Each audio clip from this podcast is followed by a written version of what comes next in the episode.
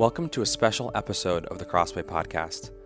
I'm Matt Tully, and today we have an important interview to share with you. Bob Cutillo is a medical doctor who currently serves as a physician for the Colorado Coalition for the Homeless in Denver, Colorado. He's also on the faculty at Denver Seminary, works as an assistant clinical professor at the University of Colorado School of Medicine, and previously served as a medical missionary to the Democratic Republic of Congo. He's also the author of Pursuing Health in an Anxious Age, which Crossway is currently pleased to offer as a free ebook to all listeners of the Crossway podcast. Stick around till the end of the show to learn how to download the ebook for free, and then we would encourage you to share the ebook with your friends, family, and churches. Today, Bob and I discuss the current coronavirus pandemic. He explains what's currently happening in the US and around the world offers a broader perspective on how we should think about this virus in light of history and our Christian faith, and offers godly, practical advice to all Christians as we seek to trust God and love others well in these uncertain times. Let's get started. Bob, thank you so much for joining me today on the Crossway Podcast. Um, thank you for inviting me. I'm happy to be here, Matt. So, as we mentioned in the intro to the show, you currently serve on the faculty at Denver Seminary, and you're an assistant clinical professor at the University of Colorado School of Medicine. Uh, and then you also serve as a physician for the Colorado Coalition for the Homeless in Denver. And I, I know Colorado has had a fair number of confirmed cases of this new coronavirus, what is now being referred to as COVID 19. Uh, are you involved in any on the ground efforts to help slow the spread of this virus? And if so, what are you seeing right now? Uh, well, Matt, my primary uh, interaction with the uh, change in events that's been brought on by the COVID 19 virus is uh, as a patient caregiver for um, primarily homeless populations with the um, Stout Street Health Center and the St. Francis Center of the Coalition for the Homeless. And so um, I've sort of been a, uh, a part of the uh, process of gearing up, which has been a, a big job to prepare for so many unknowns, so many uncertainties, but certainly a desire to be able to uh, test appropriately and then uh, properly to, uh, uh, I don't know if the right word is quarantine, but at least to protect uh, those who are potentially contagious um, from others who are not yet contagious. And uh, you can imagine how big a deal that is when you're dealing with a homeless population who tend to return to a very uh, intensely crowded place. And so uh, we've been doing things like trying to find hotel rooms temporarily for people to be in until we know that they're COVID 19 free. Uh, so yeah, we've been we've been watching this, we've been following this, we've been uh, every day. I'm sure you're getting it too. Uh, there's just a new piece of information. It's just becoming ever more restrictive, and uh, we're all looking and wondering and hoping that this epidemiological experiment of trying to keep people in place will achieve some success. Yeah, yeah. I think for many of us, it was, it's been surprising, even shocking, how quickly things have seemed to escalate, uh, not just in the US, but even around the world. When did you first realize that this virus was going to be a big deal? Well, I don't think we probably were aware. I, I think most of us were not aware until it left China and hit Italy.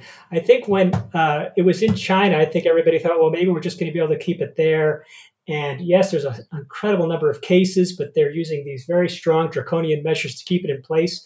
I think when we saw Italy just explode with the number of cases and realize how uh, potent um, the contagiousness of this virus is, uh, I think that's when we took note. And I think that it's now just a matter of watching and seeing how what is the inevitable is happening. That the case that pretty much every country pretty soon will have cases. Hmm. Yeah, were you surprised yourself at how quickly things progressed as after it kind of broke out of China? Was that surprising to you as a, a medical professional? Well, yes, I think so because I mean I've I'm a family physician, but I've been involved a lot with infectious diseases in my life just because of working with underserved populations where there's a lot more contagion, and then also working in Africa for quite a while. So I was I've always followed the uh, epidemics that have transpired, and I guess I was looking at the the SARS in 2000 and. Uh, and one, and I was uh, 2003. I'm sorry, and then also the the Middle Eastern Respiratory Syndrome (MERS) in 2012, and that that never spread like this one. So I think I was thinking, oh, it's going to be something like that. Those were coronaviruses. This is a coronavirus.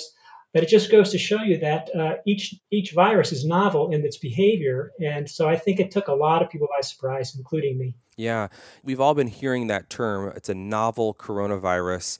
Um, I think many people might be surprised to learn that it's actually that these other viruses that we've seen spread in the past, SARS and MERS, uh, were also coronaviruses. Help us understand the landscape of how all these things relate to one another.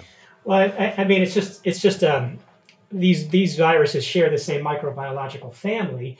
They're all coronaviruses. Corona meaning crown, so it's just it's a, it's the way it looks under the electron microscope. But many of these coronaviruses we've known for years have been the cause of common cold. So there are coronaviruses of many varieties, and they have very differing uh, ways that they function. I think what we are aware of is that viruses are constantly in a, in a antigenic change and in a mutational change and so these viruses change, and when they change, and they change quite rapidly because uh, viruses are mutating at an incredibly rapid rate, they achieve a different kind of virulence, a different kind of spreadability, and uh, we, we have to learn each time what it's going to be like. Now, I think in this case, if it did come from an animal source uh, and then it affected the human population, that's happened before, but we always hoped that it wouldn't be human to human transmission. And I think for a short time in the beginning, they thought, oh, it's not going to be human to human, it's only just going to be animal to human. But in fact, once it started taking off in human to human transmission, and with the uh, degree of contagiousness, it just took off.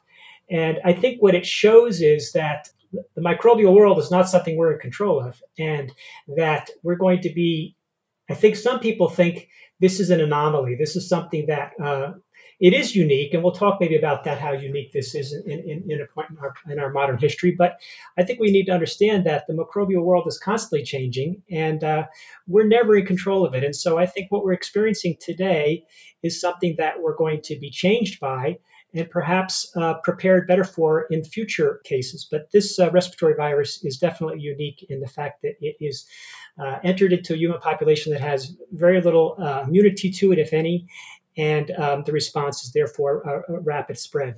Yeah, what ways um, specifically is it different than? viruses like SARS or MERS, or maybe people would even wonder about Ebola, which you know fairly recently was in the news because of its spread in Africa. Well, I think that again, the thing that we look at with the the, the coronaviruses is that uh, whether it was SARS or MERS or the common cold or this one, this is a, a, a virus that's spread by respiratory droplets. So therefore, the air becomes a vector, and that's uh, air is everywhere, and we all breathe it, and we all breathe into it, and so that's a very unique uh, and important way that uh, viruses spread when they're spread by the respiratory droplet rate. Now we know that uh, this is a, has a significant contagion. It's not as contagious as measles.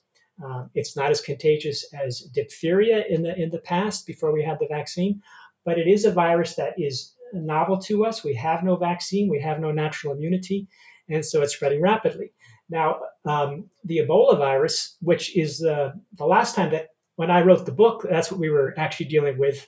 And I brought that up in my book about how we respond to uh, viruses and contagion. But it was Ebola at that time. And that's a very different virus because it's spread through intimate contact and through blood. And so uh, the, the, the, spread of it is not as fast. It's not as uh, it's not through the air. However, it, had, it has a high high mortality rate, uh, upwards of 50 to 70 percent. So that's has its own um, ramifications, and we dealt with that in a different way. But that one uh, couldn't spread as rapidly as this one because it wasn't airborne. So every day it seems like, as you mentioned already, we're we're just bombarded with news about you know the latest stats on the number of infections in the U.S. and around the world. And we're recording this interview on Tuesday, March 17th, and just yesterday, the White House released these new guidelines for the next 15 days which includes a lot of specific recommendations for how to best slow the spread of this virus. And my guess is that by the time this interview airs, there may be even more press conferences with more information and recommendations. And I think for the average Christian, you know, at their home right now, this constant influx of information can really breed almost a sense of in- uncertainty and maybe a fear that we're actually missing some critical bit of information. We're not totally up to date and that we might need to stay safe or keep our family safe. What would you say to the person who's feeling that way right now? Well, I wonder if it would be helpful if we tried to put this in the context of uh, maybe how the how the church has responded historically to uh, contagious disease. Because, in a sense, if we are uh, the people of God and we are trying to, you know, know what time it is and how to respond to the time, then I think we could gain from thinking about how the, the church has traditionally thought of um, contagiousness and contagious disease. And I think what I'd like to suggest for our, our conversation today is that uh, for me and for others who uh, are trying to follow the, the Lord in their life, that traditionally uh, Christians have often in the history of the church thought of a contagious disease as a test. And if we are to think of this as a test, it helps us to begin to put it in a different a different category. And I think that uh, certainly in the early centuries, many people have already wrote about how the early church responded to the plague in the second and third century, and uh, they saw it clearly as a test of their faith. How would they respond, and how whether they would respond in love and faithfulness, or how whether they would respond without trusting in God. And, and if any many of us who have looked at what they've done would say they passed the test really well, but I think that this story of contagious disease, which has been with us since the beginning of time, will always be with us. For the church, we have to say, well, how are we responding to this test? And one of the things that's unique about a contagious disease is that it changes how we look at the other person. And that's why I think it's so uh, critical that we have the healings of Jesus in the Bible about leprosy because that was a really critical uh, lesson that we were learning because we were watching how Jesus was, was interacting with a contagious disease that many, many people were afraid of.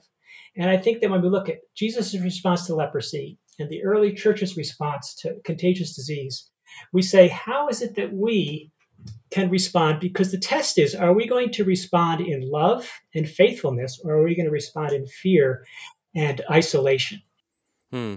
Yeah, I think sometimes that's that's something we kind of miss about the the Gospels and Jesus's uh, interaction with people who had leprosy. I think maybe we can miss the the fact that leprosy was highly contagious and that it was there, there it wasn't purely kind of religious or ceremonial reasons for excluding lepers from the normal community, but that actually there were kind of safety concerns there there were certainly, and certainly in the Old Testament, there were hygienic practices around that. But I think when we see Jesus um, acting towards the, the leper, and you know, he didn't have to heal by touching, and yet by the fact that he did touch, it argues that somehow when we deal with people who are potentially contagious. There's a risk we're going to take if we're going to be able to love, that you really can't love faithfully if you're not willing to take risk. Now, how do we judge that risk? And I think we can further that conversation. But if we don't at least acknowledge the fact that the only way to love faithfully is to take risk, then we're not going to even be able to get started on the conversation.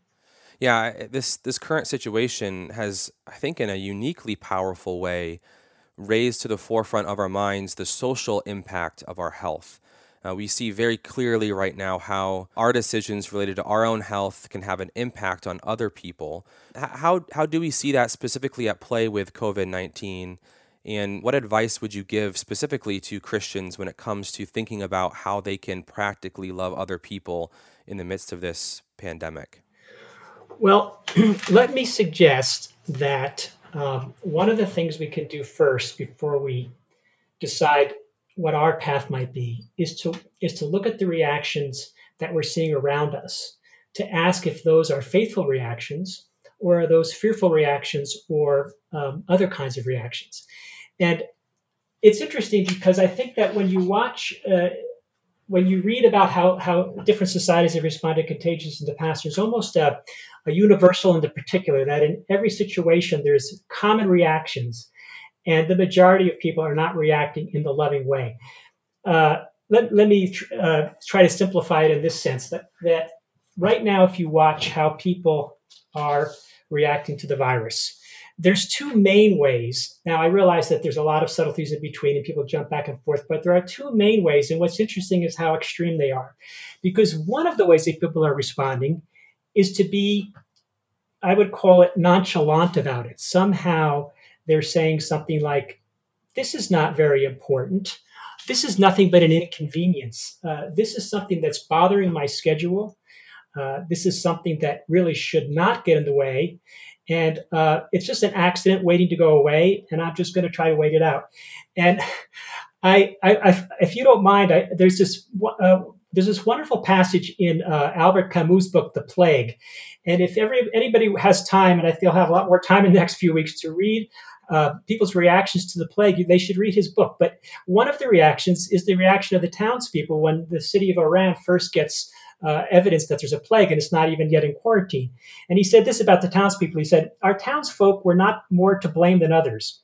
They forgot to be modest, that was all, and thought that everything still was possible for them which presupposed that pestilences were impossible. They went on doing business, arranged for journeys, and formed views. How should they have given a thought to anything like plague, which rules out any future, cancels journeys, silences the exchange of views? They fancied themselves free, and no one will ever be free so long as there are pestilences. And if you think about that, you think that I see some people reacting in the sense of what an inconvenience this is and I'm going to have to put up with this for how long until I can get back to my normal life? And so that's in a sense, people are almost caring too little and maybe even not even respecting some of the um, duties and responsibilities they have as uh, as members of the community to try to protect others. So I think there is that reaction, and we should see that because it's always there when there's a plague. I think the counter reaction is the one that ex- has excessive fear about the uh, the presence of this virus that uh, is is is um, able to kill people.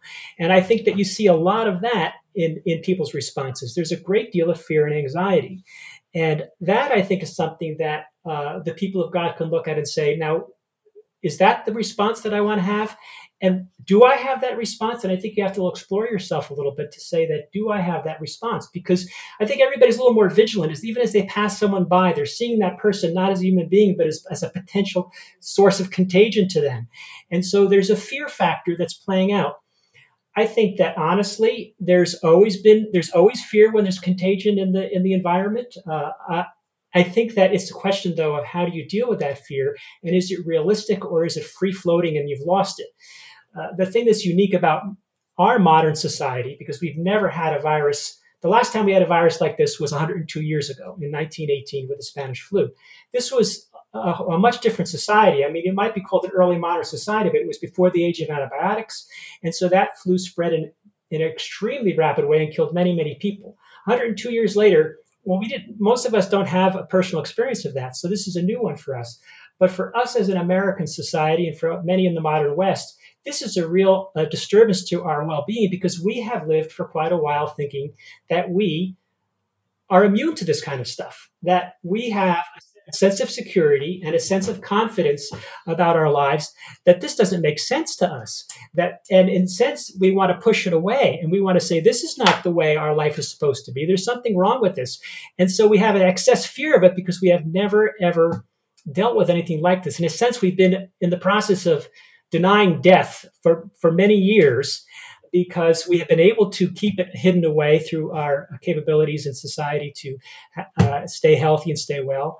And yet, this is a shock to our system. It's almost like we've been floating in a balloon and we've, it's been popped and we've hit the ground. And I, that's what I see is a, a, great deal of fear and uh, underlie it. And I, I, could probably name it. Um, and maybe explain it later, but it's really the fear of death that is is before us, and that's where I think then the Christians say, hmm, do I have that same fear? And or do I know something that others don't know that would change how I think about death in this situation?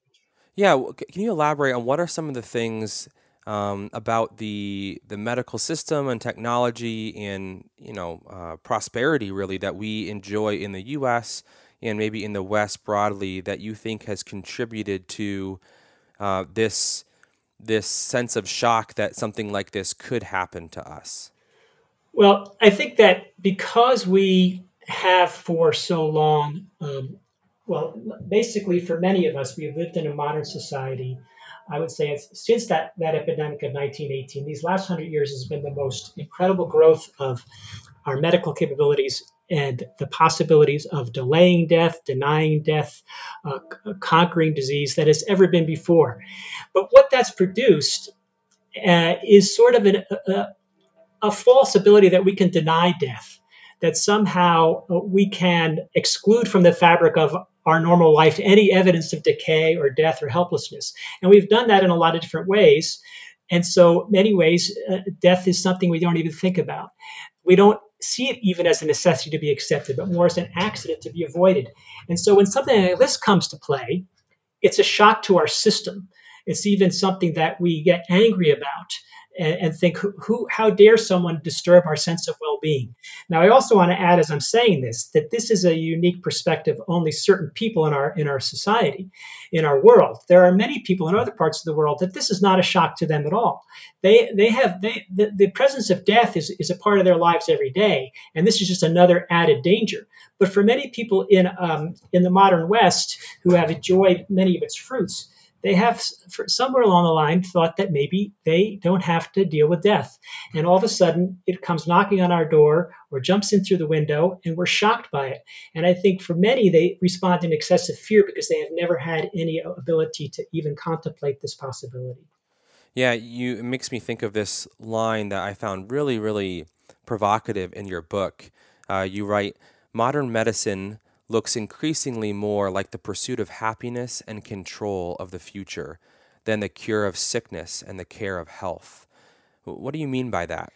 Well, I think that's that's one of the themes that I explored a lot in the book, and I think that's where I see uh, this anxiety is that people have often believed that somehow convinced themselves and it's it's clearly a delusion but we have convinced ourselves that we are in control of our lives. And there are many things that make us think that we're in the driver's seat that we have control of our lives because for most of us we have food we have clothing. Uh, it's only when there's a threat to our health and in societies like ours do we actually begin to wonder if we have control. And uh, for the most part then we become very dependent on the medical system to deliver us from those uncertainties. But the reality is that we have great capacity but the hardest thing for us to realize is that we are still limited people. We still are creaturely people who who still have to deal with suffering, still have to deal with disease, and still have to deal with death. And even though we have much less than in prior societies, we have so many more tools to respond to it in positive ways. The idea that we don't have to deal with it is, is a delusion that has caused us to be uh, increasingly anxious whenever that um, sense of security is threatened. And uh, when I wrote the book a few years ago, I could see it from all kinds of activities that I saw already in society. And so I guess when this happened, it didn't surprise me that we became so anxious because it's the, the, the, the, program was set for us to be anxious because it was just there underneath a very thin veneer of, of sense that we were controlling everything. Yeah. In your book, you highlight how with more control and information related to our health, uh, we can ironically find ourselves more worried. And you write how quickly the power to control an unpredictable future and the great possibilities to maximize health can transform our joy and hope into calculation and concern. Can you elaborate on that? Right. I think that uh, one of the things that we um, see is that when we feel more vulnerable, we tend to turn to those things that we feel have the most likelihood of success and security for us. And so, while many of us will uh, maybe haphazardly trust medicine and techniques uh, in our day to day life, it's when we feel more vulnerable or insecure that we, uh, we grab for uh, something that says, This is certain. And so, that's how, in a sense, we've begun to look at factual information almost with an excess dependency. Like, yes, this, this information that we have does provide useful information. It does suggest associations that if you do this, this was more likely to happen than if you don't do that. But we want to know is if I do this, will this for sure happen? And that's not what a lot of our evidence shows us. It shows us some of the good associations that take place. That if you eat well and uh, exercise, you're less likely to have a heart attack. But then don't be surprised if you do all that and you still get a heart attack because there's no guarantee. And I think that's the thing that disturbs us. And we want to have facts be more, more sure, more 100%.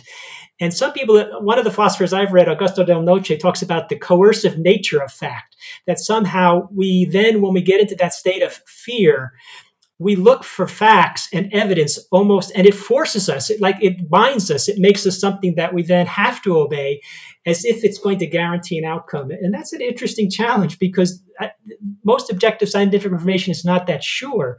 And so we need to know with what level of assurity it exists and then how to act reasonably with it, but not expect it to guarantee our safety. Mm. Yeah, it's like we have this expectation that science and the medical field can deliver us certainty if we just follow these prescriptions. Uh, then then the outcome is is for sure. But I think situations like this they, they really confront us because we see that there is no guarantee in any of this, and there never was. Uh, but sometimes we can just feel uh, that more that more painfully in times like these. I think. Right. Now I'm going to make sure that I am. Um, honest to my profession and, and also reveal the, the great uh, uh, belief and, and, uh, and confidence I have in the medical profession to do good. Right now, with this uh, context of having, for many people, just taking it too nonchalantly or just taking it as a distraction or a disturbance or something that makes them uh, just gets in their way, or excessive fear, somewhere in between those two reactions is something that should be the middle ground that I think those of us who follow Christ, Christ is the one who can help us hold in tension uh, a care for this world, but not too much care for this world, like not to care too little and not to care too much. That somehow through Christ we can find a balance between caring for this world, but also believing in the world to come. And I think we have that unique ability to find that balance. One of the ways that we do that is to take advantage of facts. And there are some good facts that we should take note of here for this current virus because it helps us to act faithfully and responsibly. So, if I was to look at this virus, I would say that, you know, again, think of what we know now, what we didn't know 100 years ago or even 200 years ago about the microbial world. We know so much about it now. So we have so many good facts for us to make good decisions on. So when I think of like how I should be afraid of this virus, the questions that come to my mind are, well, if I get exposed, what's my risk of getting infected? Well, it seems like, and nobody knows with exact surety yet, that there's a significant chance you're going to get infected, infected if you get exposed. So that's something I need to note. Then the second question I have to ask as I deal with how my fears is what is my risk of getting sick if I get infected? Well, that still has there's still a significant amount of that, I think, though that does depend on your age because it seems like the young ones uh, almost don't get infected, get infected but don't get sick. And I do want to say, as we think about the, the scariness of this virus, I hope we don't stop to, and don't forget to stop and give thanks that this virus is leaving children mostly alone. Can, can we not thank God for the fact that our children are mostly safe from this virus? That's a remarkable thing. So I know that you know that uh, if I get exposed, there's a good chance I might get infected. If I get infected, there's some significant chance I'll get sick. But then the last question is, what is the risk of me dying if I get infected? And that's where then it gets down to the real nitty gritty because really ultimately we're fearing death in all this.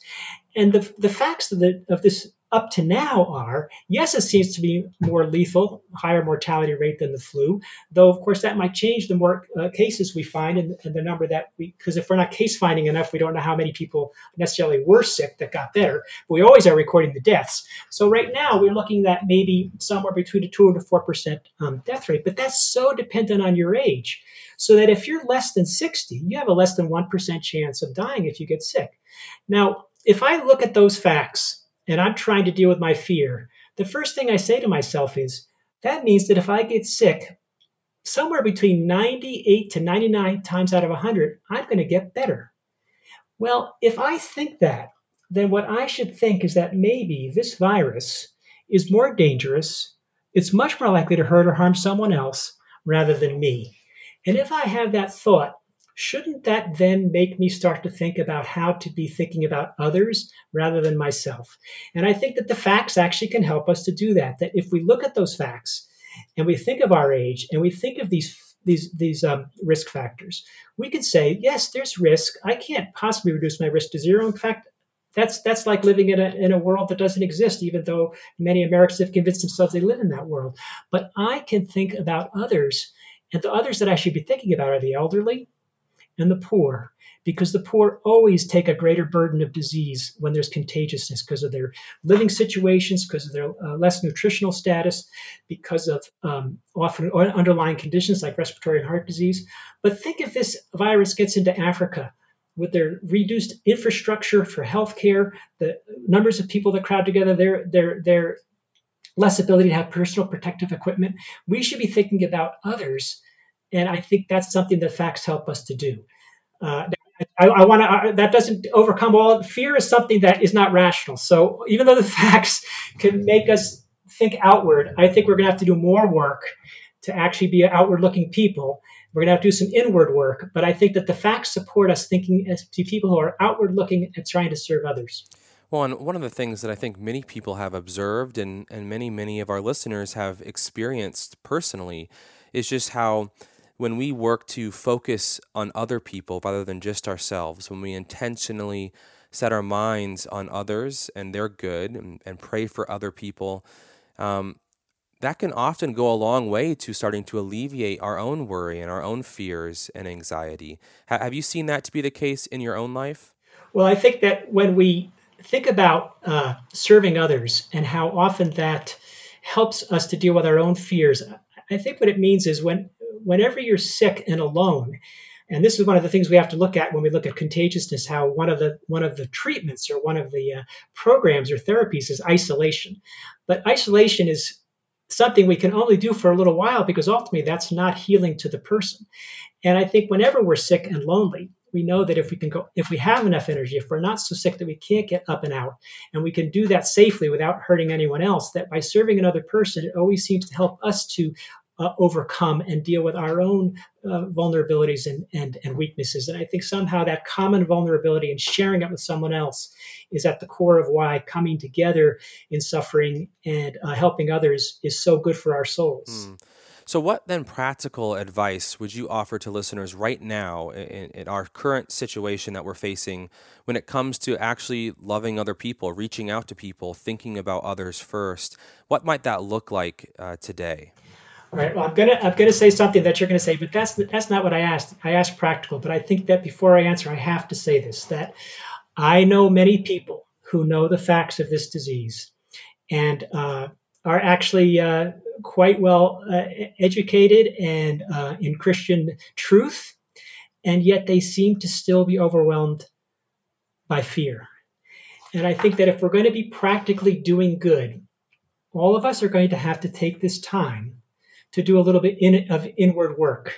We really have to go inside and say, what are we really trusting with our lives? Because unless we take our fear and place it before the risen Lord, because again, our faith is in a risen Lord who has conquered death.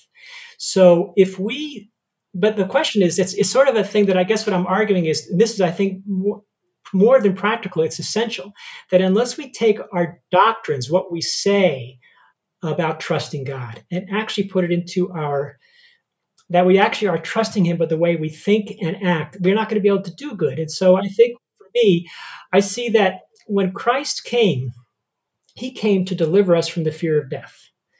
And it's very clear that he didn't come, uh, come to deliver us from death, so it's not so much that we're he delivered us from death, he delivered us from the fear of death.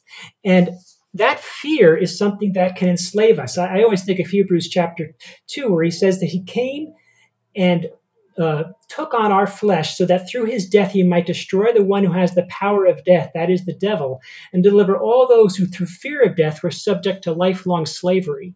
So it's really critical that we get that part of our theology straight that Christ came as a light into the darkness, and the darkness is defined by fear.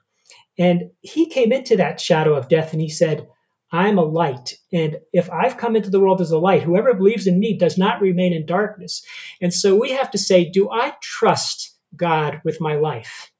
So that I can go forward out into the world with calculated risk. Because again, you're not going to go out into the world and say, oh, I just learned all the facts, so this couldn't possibly hurt me. Well, we don't know that. I hope if anyone's ever heard me say this, this thing, I've got facts for you to give you a guarantee that that's never what I said. We have facts to give us a lot of confidence that we can go out and help others, but we still have to deal with our fear that we are going out as agents of the risen Lord to share his love. And it's because we have been delivered from the fear of death. If we have that, I think we can go out in a lot of practical ways. Yeah, yeah. So, what might, uh, assuming somebody, a Christian listening, uh, is doing that heart work to to really embrace that mindset, that confidence in our risen Savior, what might it look like for them to then practically love uh, people in their church or their neighbors or elderly people in their community who can't, you know, leave their homes right now because uh, it's too dangerous for them? But what are some ideas that you would have for how they could actually uh, live out that love towards others? Right. Well, I think that um, there's two levels at which we are being invited to uh, sh- show care and responsibility to our neighbor these days. One, and this is the one that's kind of hard because it's actually somewhat in a, contrary to our feelings of what it means. But one of the ways we love, and if this is something we can only do for a while because I don't think we can isolate people for so long. But one of the ways is to stay out of people's way when we're sick. And so for a lot of people, that's going to be a challenge. They don't want to stay indoors when they're sick. It's in fact, I would argue that when you do that, when you stay inside because you're sick and you self-isolate yourself so that you won't infect others, you are enduring a suffering that really is centering you on the love of God because you are doing it for the love of others. And so I think that's one of the things we do is that we do not go out and put other people at risk because when we're sick. Now, if we're when we're not sick, and we don't think we're contagious because we have no evidence to, to think that we are, well, then we should be looking out in our community and saying, okay, who are those that are most likely to be harmed by this disease?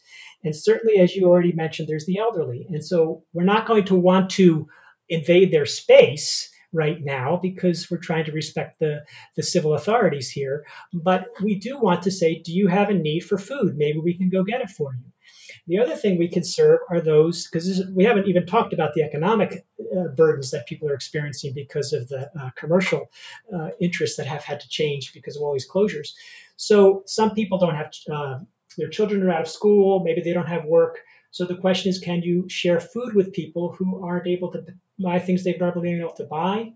Or can you, when you're caring for your own children, add a couple of other children. Again, we have to keep this, this, the group small so that your neighbor can go to work because their kid is no longer in school.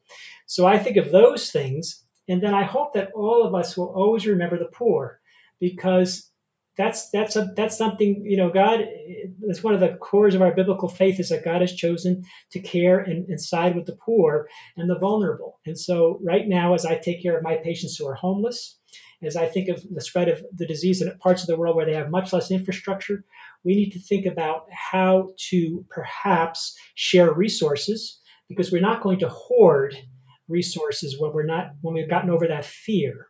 And so we're going to think, well, maybe I don't need as much. Maybe I can share this uh, clothing, this food item, make sure that we're not using uh, personal protective equipment that's becoming rare and using it when we don't need to use it. There are so many ways we can say, I don't need these things, someone needs it more.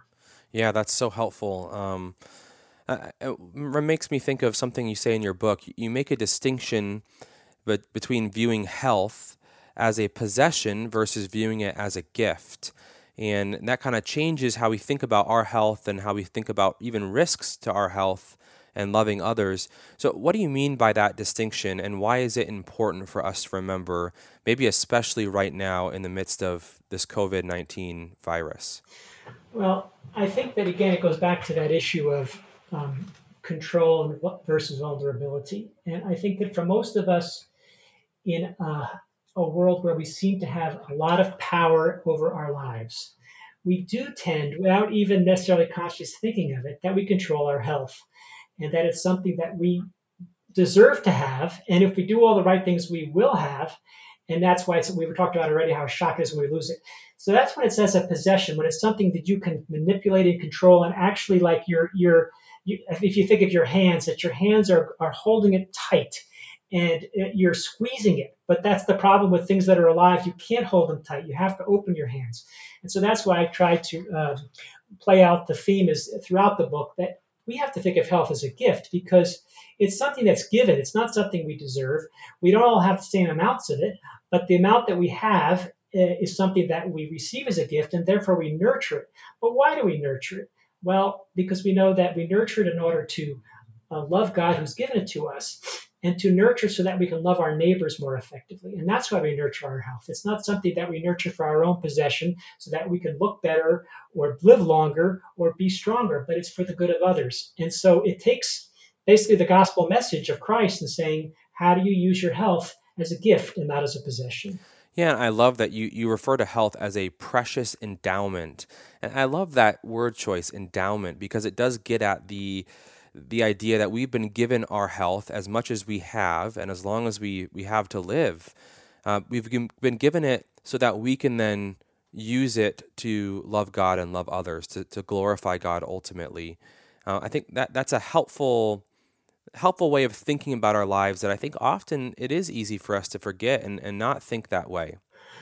Right, and, and I think that also um, it, it, it, it's required that we also say that when we speak about health, we're not just speaking of physical health because we know that health is a word that's meant to describe something much larger, something that includes our, our, our whole embodied selves, our, our soul and body united in, in, in, in, and, and that is what we're looking for is the health of that, uh, of our embodied souls. And so in that sense, sometimes what we do may be a risk for our bodily health for the sake of our spiritual health.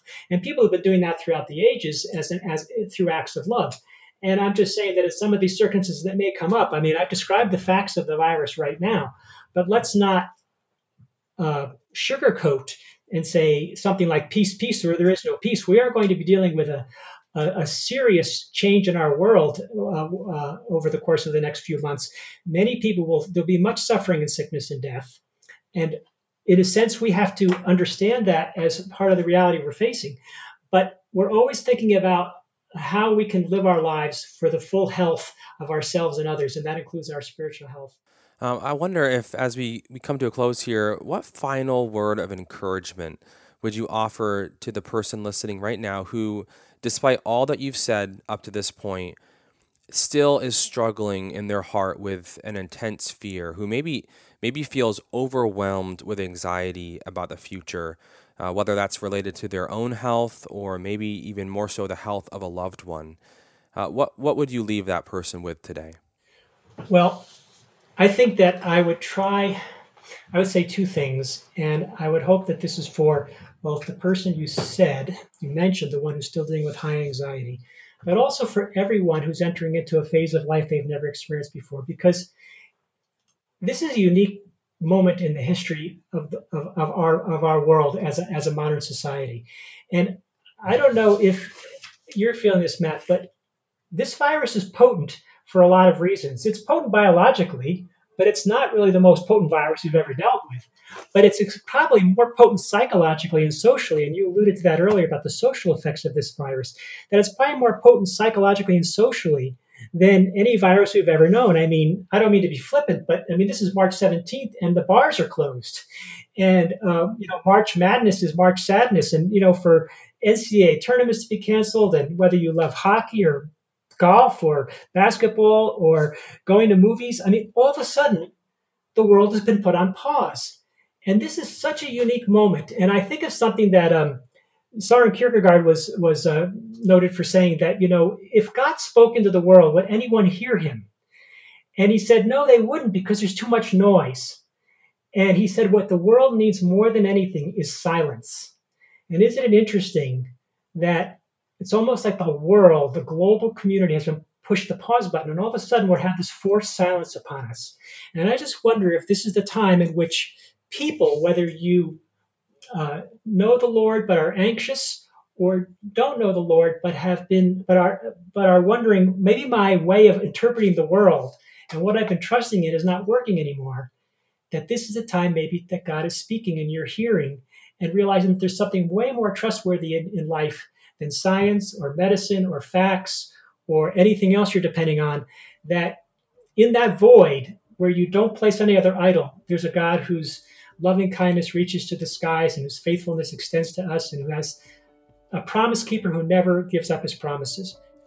Bob, thank you so much for spending some time today talking with us and uh, offering us uh, a true and sure hope that does go beyond uh, what science and what medicine can promise us uh, the hope of the gospel and life with our God. Uh, we appreciate you taking the time today. Thanks and good talk with you, Matt. That was Bob Cutillo on trusting God in the midst of the coronavirus pandemic. To download a free copy of his book, Pursuing Health in an Anxious Age, please visit crossway.org/coronavirus. That's crossway.org/coronavirus. Crossway is a not-for-profit Christian ministry that exists solely for the purpose of proclaiming the truth of God's word through publishing gospel-centered content. Visit us today at crossway.org.